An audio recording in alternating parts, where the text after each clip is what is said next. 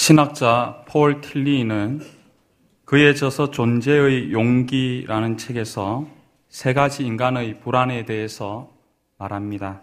첫 번째 인간의 불안은 존재론적 불안입니다. 이것은 운명과 죽음의 불안을 뜻합니다. 운명과 죽음의 불안은 어찌 보면 피조물인 우리들에게는 가장 기본적이고 보편적이며 도저히 피할 수 없는 것입니다. 사람은 누구나 죽음에 대한 두려움을 가지며 살아가지 않습니까? 그래서 사랑하는 사람을 일찍 잃은 경험이 있는 사람은 존재론적 불안을 가지고 살아갑니다. 두 번째 인간의 불안은 목적론적 불안입니다. 이것은 공허함과 무의미함의 불안을 뜻합니다. 도대체 우리 인생이 어디서 와서 어디로 가는가? 이 질문에 대한 고민이 있는 것입니다. 세상을 살아가는 사람들이 저마다 인생의 목표와 꿈이 있는데 과연 이 꿈이 이루어질 수 있는 것인가? 또 잘 내가 가고 있는 건가? 누구도 앞날을 예측할 수 없기 때문에 이러한 목적론적 불안을 가지고 살아가는 것이죠. 인간의 세 번째 불안은 도덕적 불안입니다. 이것은 정죄와 죄의식의 불안을 뜻합니다.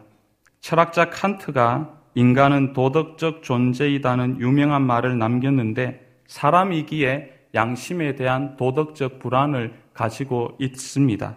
수고하고 땀을 흘려도 내가 바른가? 이런 질문을 늘 하게 되는 겁니다. 이처럼 죽음과 목적론적 불안과 죄에 관련된 도덕적 불안을 가지고 이 세상을 힘겹게 살아가고 있는 존재가 바로 우리 인생이라는 것이죠. 우리들도 이 세 가지 불안을 늘 가지며 살아가고 있습니다. 아니, 이 세 가지 불안 뿐이겠습니까? 우리가 살아가면서 맞이하게 되는 이 세 가지 이외의 다양한 문제들로 인해서 두려워하며 낙심하며 살아가고 있지는 않습니까? 오늘 이 시대를 살아가고 있는 많은 사람들이 두렵고 힘들고 불안하다고 말합니다. 이 시간 함께 읽은 마태복음 본문의 14장 22절 이하의 말씀은 이처럼 불안하고 두려워하고 힘들어하는 저와 여러분에게 우리 주님께서 주시는 위로의 메시지입니다. 보리떡 다섯 개와 물고기 두 마리로 장정만 5천 명을 배불리 먹이신 예수님께서는 기도하러 따로 산으로 올라가시고 제자들은 갈릴리 바다 건너편 게네사렛 지역으로 갔습니다. 지형상 갈릴리 바다는 사방이 산으로 둘러싸여 있고 또 갈릴리 바다와 골란 고원 사이에는 1200m라는 높이 차가 있기 때문에 갑작스러운 돌풍과 바람이 자주 일어났다고 합니다. 평소에는 물결이 잔잔한데 한 번 휘몰아치면 감당할 수 없었던 것이죠. 그런데 오늘 본문 말씀에 기록된 바와 같이 제자들이 예수님을 떠나 그 갈릴리 건너편으로 가는데 육지에서 술이나 떠나서 약 5km 정도 되는 거리에 바다 한복판에서 풍랑을 만나게 된 것이었습니다. 바람이 휘몰아치는 것도 두렵고 무서운데 모두 혼비백산하여서 떨고 있는 상황에 저 멀리서 어떤 사람이 그들을 향하여 걸어오고 있으니 얼마나 무서웠겠습니까? 성경은 이때를 밤 사경이라고 기록하고 있습니다. 밤 사경은 우리 시간으로 하면 새벽 3시에서 6시 사이를 뜻합니다. 그 새벽녘에 칠흑 같은 어두움이 있을 때 저 멀리서 누군가 걸어오니 모두 혼이 나가서 다 소리를 지르고 난리도 아니었습니다.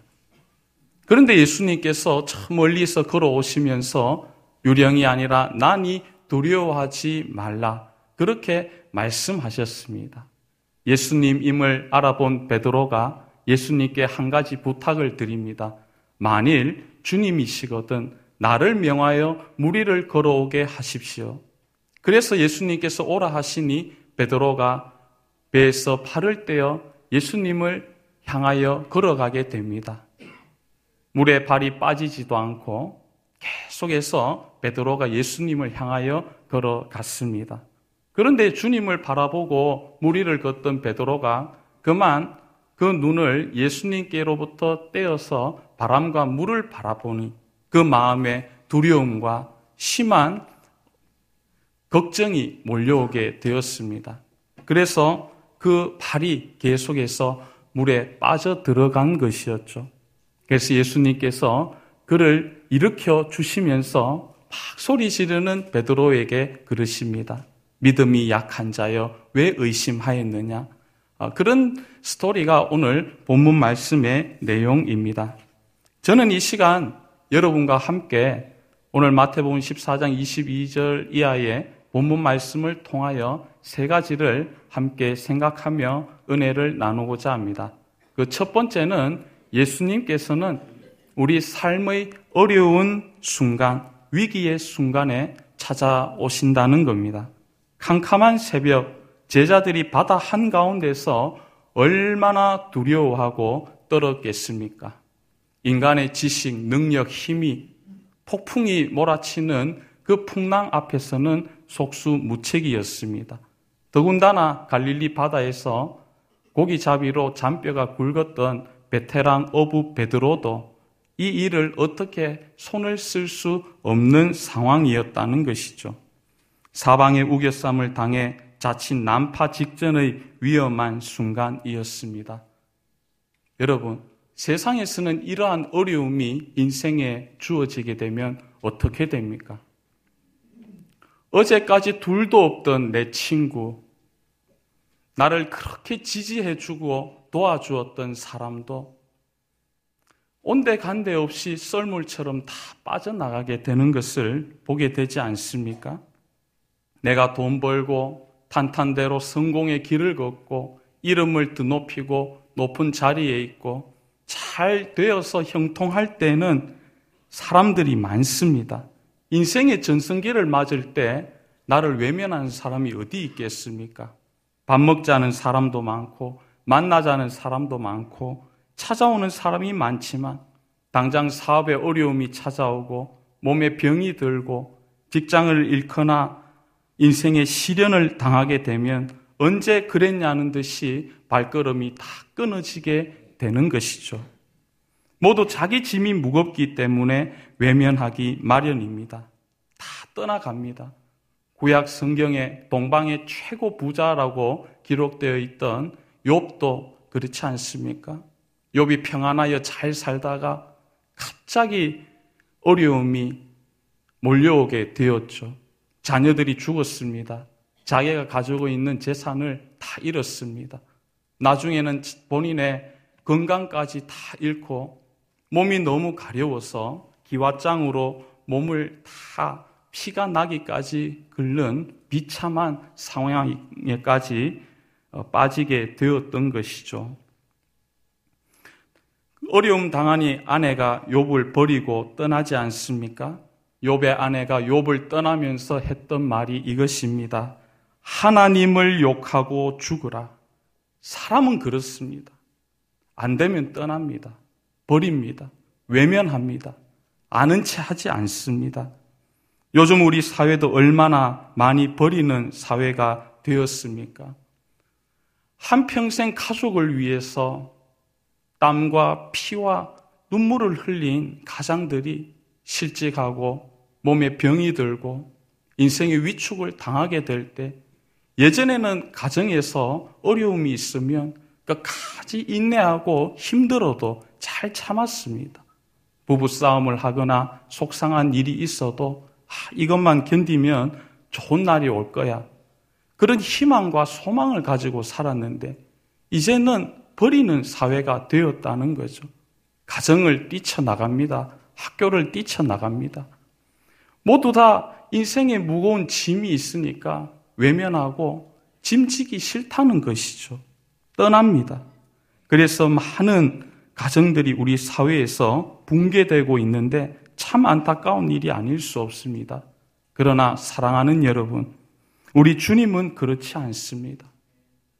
우리가 인생의 위기를 맞을 때 어찌할 바 몰라 방황하고 남 몰래 눈물 흘리고 좌절하고 낙심할 때 그 삶의 나의 현장에 차, 찾아와 내 마음을 어루만져 주시고 위로해 주시고 힘을 주시고 넘어진 나의 손을 잡아 일으켜 주시는 우리 주님이신 줄 믿습니다.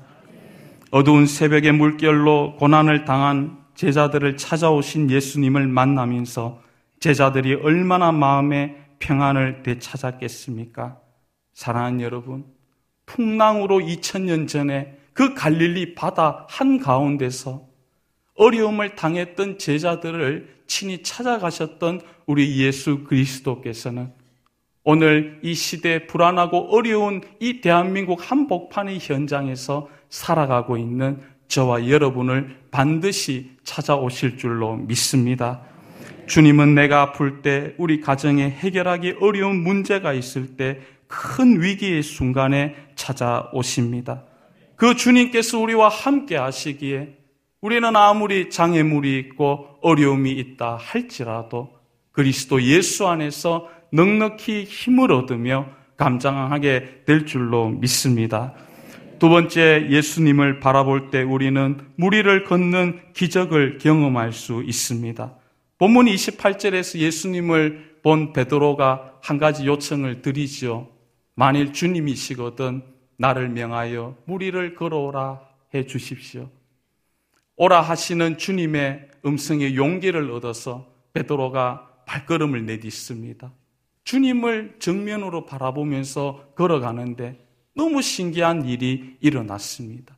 발걸음이 발이 물에 빠지지 않는 겁니다. 한편으로는 신기하면서도 한편으로는 베드로가 얼마나 놀랐겠습니까? 쫙 걸어가는 것이죠. 정말 역사에 없는 일이 일어났습니다. 무리를 걷는 베드로 여러분 머리에 떠올려지십니까? 상상이 되십니까? 믿기지 않죠. 그렇습니다. 예수 그리스도를 바라보며 믿음으로 앞을 향하여 나아가는 사람은 무리를 걷는 이러한 놀라운 기적을 2017년 올 한 해 체험하게 될 줄로 믿습니다. 여러분, 베드로만 되는 것입니까? 그렇지 않습니다. 많은 사람들이 2000년 전에 성경의 인물들만 그런 기적과 놀라운 은혜를 체험하지 오늘 이렇게 과학 기술이 발달된 시대에서 어찌 그러한 일이 일어나겠느냐고 다 돼도 나는 안 될 거라고 많이 생각하지요. 그렇지 않습니다. 하나님은 사람을 차별하지 않습니다.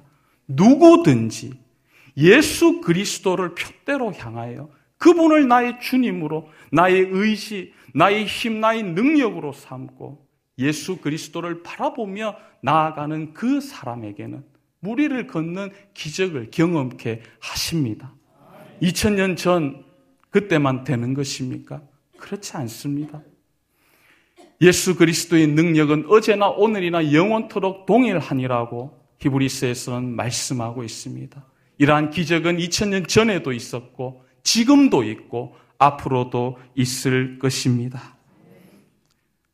놀라운 역사를 이루신 주님께서는 저와 여러분의 삶의 자리에서도 동일한 역사를 이루고 싶어 하십니다. 그래서 우리는 도울 힘이 없는 인생이나 세상을 의지하지 말고 능력의 주님, 은혜의 주님을 바라보고 의지해야 할 것입니다.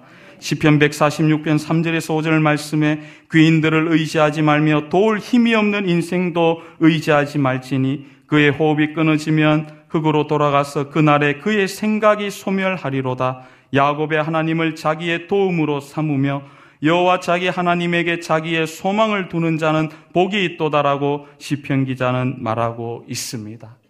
오늘 설교의 제목처럼 오직 예수님만 바라보시기를 바랍니다. 구약 민수기 13장에 가나안 정탐꾼의 이야기가 소개되고 있습니다. 12명의 지파 지도자가 같은 가나안 지역, 같은 거인들을 바라보았는데 그 12명 중에 요수와 갈렙 딱 두 사람만 역사의 주인공이 되었던 것이죠. 그 이유가 무엇일까요? 똑같은 환경, 똑같은 사람을 바라보았지만 다른 10명은 그 환경을, 세상을 크게 보았고 여호수와 갈렙은 하나님을 더 크게 바라보았습니다. 그러니 가나안 시대의 주인공이 된 것이죠. 오늘날도 마찬가지입니다. 많은 사람들이 특히 우리나라 청년들이 절망하여 아우성치고 있습니다. 젊은이들 가운데 이런 말이 통용되고 있죠. 헬조선, 금수저, 흑수저, 3포, 5포, 7포 세대.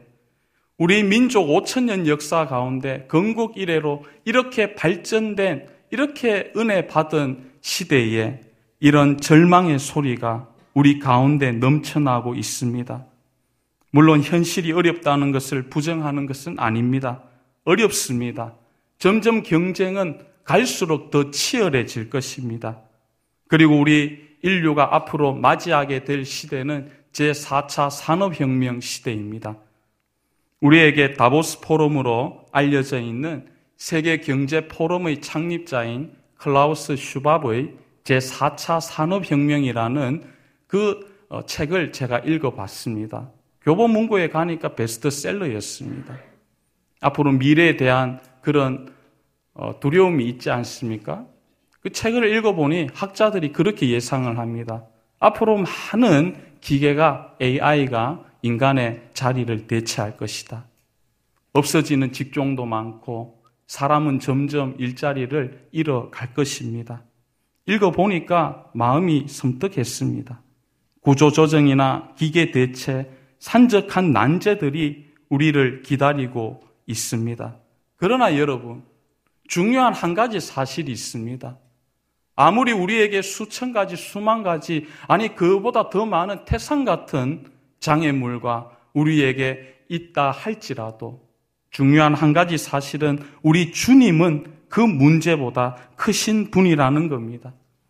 전능하신 하나님, 우리 장로님께서 기도해 주셨지만 역사를 주관하시는 우리 창조주 하나님, 삼위일체 되신 우리 주님께서 우리의 모든 문제를 해결해 주신다는 것. 그분 앞에서는 작다는 것이죠. 인간이 볼 때는 크고 길이 없지만 주님께는 길이 많습니다. 우리는 절망하지만 주님은 늘 우리에게 소망의 메시지를 말씀하고 있습니다. 신약 복음서에 나오는 오병이어 사건을 여러분은 어떻게 생각하십니까? 저는 그 사건을 바라보며 주님의 광대하심을 바라보게 됩니다. 아무것도 없는 빈들 광야에서 장정만 5천 명이 먹는 이 경제 문제 쉽지 않습니다. 누가 이 경제적인 문제를 자신 있게 해결할 수 있습니까? 오늘 이 시대도 경제 문제가 난리도 아니지 않습니까? 모두 꺼려하는 어려운 문제입니다. 바로 그때 예수님께서는 한 소년이 가지고 온 오병이어로 난제를 해결해 주셨습니다. 그 주님이 저와 여러분의 목자가 되십니다. 그 주님이 저와 여러분의 보호자가 되십니다.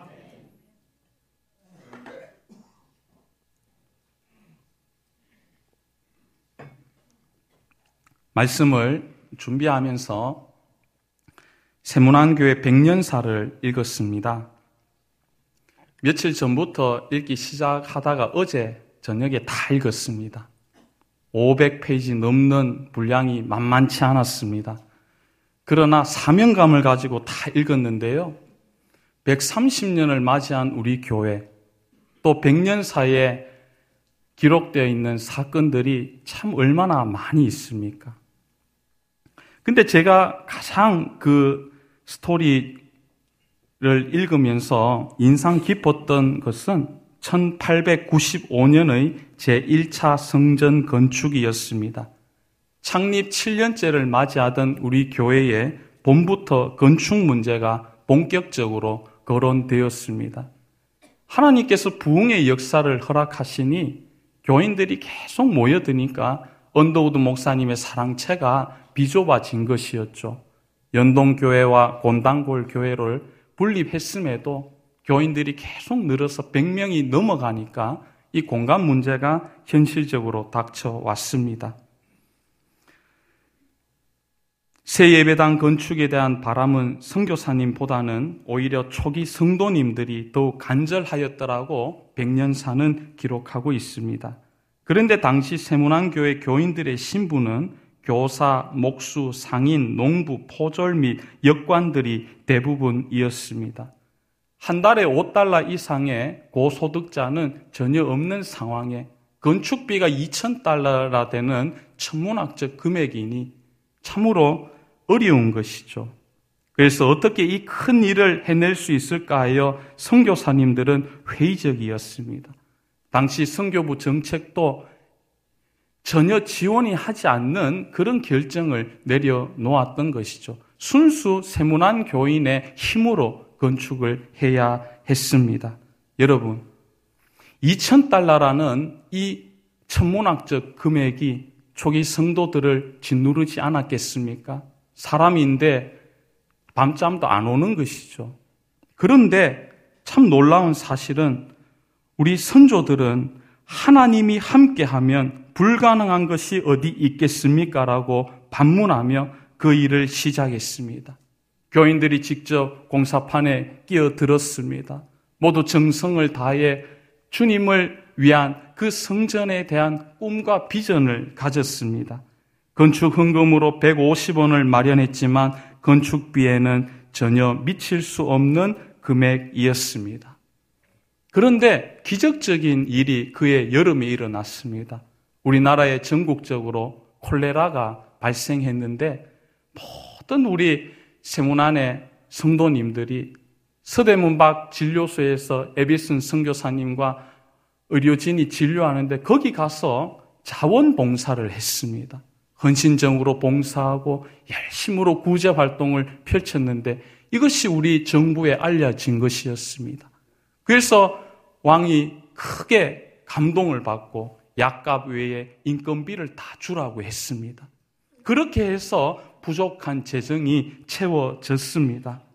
이때 받은 인건비가 그대로 건축 헌금이 되었습니다. 언더우드 목사님은 훗날 당시 건축기금 모금 경위를 술회한 바가 있었는데 제가 발췌해서 읽겠습니다. 내가 알기로 그들 대부분은 기본 생계조차 꾸려나가기 어려운 사람들로 하루 벌어 하루 먹고 사는 사람들인데도 어느 누구도 그 돈을 자신을 위해 쓰려고 하지 않았다. 그렇게 새 예배당은 그 누구의 도움도 아닌 순수 우리 세문안교회 교인들 자신의 자립적인 정성으로 마련된 첫 번째 성전이었습니다. 그렇습니다. 눈을 들어 주님을 바라보며 주님께 소망을 둘 때 이러한 놀라운 역사가 일어나게 되는 것입니다. 세 번째 예수님 이외의 것을 바라보면 물에 빠지게 된다는 것이죠. 제가 말씀을 읽다가 좀 안타까웠던 부분은 본문 30절이었습니다. 우리 다 함께 30절 말씀 읽겠습니다. 시작. 바람을 보고 무서워 빠져가는지라 질러 이르되 주여 나를 구원하소서 하니 베드로가 예수님만 주목하며 계속 걸어갔더라면 물에 빠지지 않았을 텐데 왜 그랬는지 바람을 보고 물결을 바라보게 되었다는 것이죠. 그러니까 발이 계속해서 물 안으로 빠져들게 되었습니다. 바람을 보면 넘어지게 되고 예수님을 바라보면 무리를 걷고 이것이 우리에게 무엇을 말해 주는 것일까요? 어떤 영적 진리가 있는 것일까요? 주님 이외의 것을 바라보고 의지하면 안 된다는 겁니다. 사랑하는 세문안의 성도 여러분, 우리가 조금 성공하고 잘 되고 인생의 길이 열렸다고 해서 우리 예수 그리스도와 그의 몸된 교회를 떠나게 된다면 갈릴리 파단물에 우리 역시 빠져들게 된다는 겁니다. 우리 그리스도인은 오직 예수, 오직 교회입니다. 주의 날 이 거룩한 안식일을 잘 지키고 온 정성을 다해 예배 드리면 모두 어렵다는 2017년도 한 해도 능히 내게 능력 주시는 잔에서 감당할 수 있게 되는 것입니다. 높고 험한 산 벼랑 끝으로 독수리들이 모여 들었습니다. 그들에게선 힘찬 날개짓도 매서운 눈빛도 발견할 수 없었습니다. 도대체 무슨 일이 일어났었던 것일까요? 거기에는 날개를 다쳐 느림보가 된 독수리, 짝을 잃어 외로웠던 독수리, 깃털이 빠져 괴롭힘을 당하는 독수리가 모여들었기 때문입니다. 독수리들이 다 신세 한탄을 했습니다. 서로 자기가 불행하다고, 자기가 보통스럽다고. 이 슬픈 이야기를 들으니까 모두 다 슬퍼졌습니다. 그래서 한 독수리가 이야기하는 겁니다. 그래, 이제 우리 더 이상 살고 싶지 않아. 다 같이 몸을 던지자. 그래서 모두 벼랑 끝에서 몸을 던지려고 하는데 그때 바람을 휙 가르면서 대장 독수리가 날아왔습니다. 너희들 여기서 왜 뛰어내리는 거야? 대장님은 우리의 아픔 모르죠? 영웅이니까 따르는 사람도 많으니까 우리 같은 사람, 우리 같은 독수리들의 애환을 아세요? 날개를 다친 적도 없죠? 막 그러면서 대장을 쏘아 보는 것이었습니다. 잠시 생각에 잠겼던 독수리가 자기의 날개를 탁 펴서 안쪽을 보여주었습니다. 그 안에는 온통 상처 투성이였습니다. 셀 수 없는 새들이 핥히고 지나가고 나뭇가지에 찢기고 사냥총에 맞았던 상처였습니다. 상처 없는 새는 태어나자마자 죽은 새들 뿐밖에 없다는 것을 대장 독수리가 이야기했습니다. 사랑 여러분, 저는 이 대장 독수리의 예화를 읽어보면서 우리 예수님을 생각해 보았습니다. 예수 그리스도의 고난과 수치, 낮아지심, 그리고 십자가 죽음, 이것을 생각하면 우리가 현실에서 견디지 못할 어려움이 어디 있겠습니까? 삶이 지치고 힘들 때마다 주님을 깊이 생각하는 저와 여러분 되기를 바랍니다. 지난 수요일을 시작으로 사순절을 보내고 있습니다. 사순절은 기독교의 가장 핵심적인 절기로 예수님을 묵상하고 예수님을 바라보는 절기입니다. 부활절까지 이 40일 동안 예수님을 집중적으로 바라보는 시간입니다. 히브리서 3장 1절에서 2절 말씀에 히브리서 기자는 말합니다. 우리의 대사도이시며 제사장이신 예수를 깊이 바라보라. 예수를 깊이 생각하라. 우리의 눈을 들어 이제는 세상과 사람이 아닌 그리스도를 바라볼 때 크고 놀라운 주의 평안과 주의 은혜가 우리에게 임할 줄로 믿습니다. 기도하겠습니다. 하나님 아버지, 감사합니다. 주님 바라보기를 원합니다. 사순절 첫째 주일을 맞아 예수님의 고난, 예수님의 낮아지심, 예수님의 수치, 예수님을 생각하기를 원합니다. 주님을 바라봄으로 무리를 걷는 기적을 체험하는 우리들 되게 하여 주옵소서 주 예수님의 이름으로 기도드립니다. 아멘.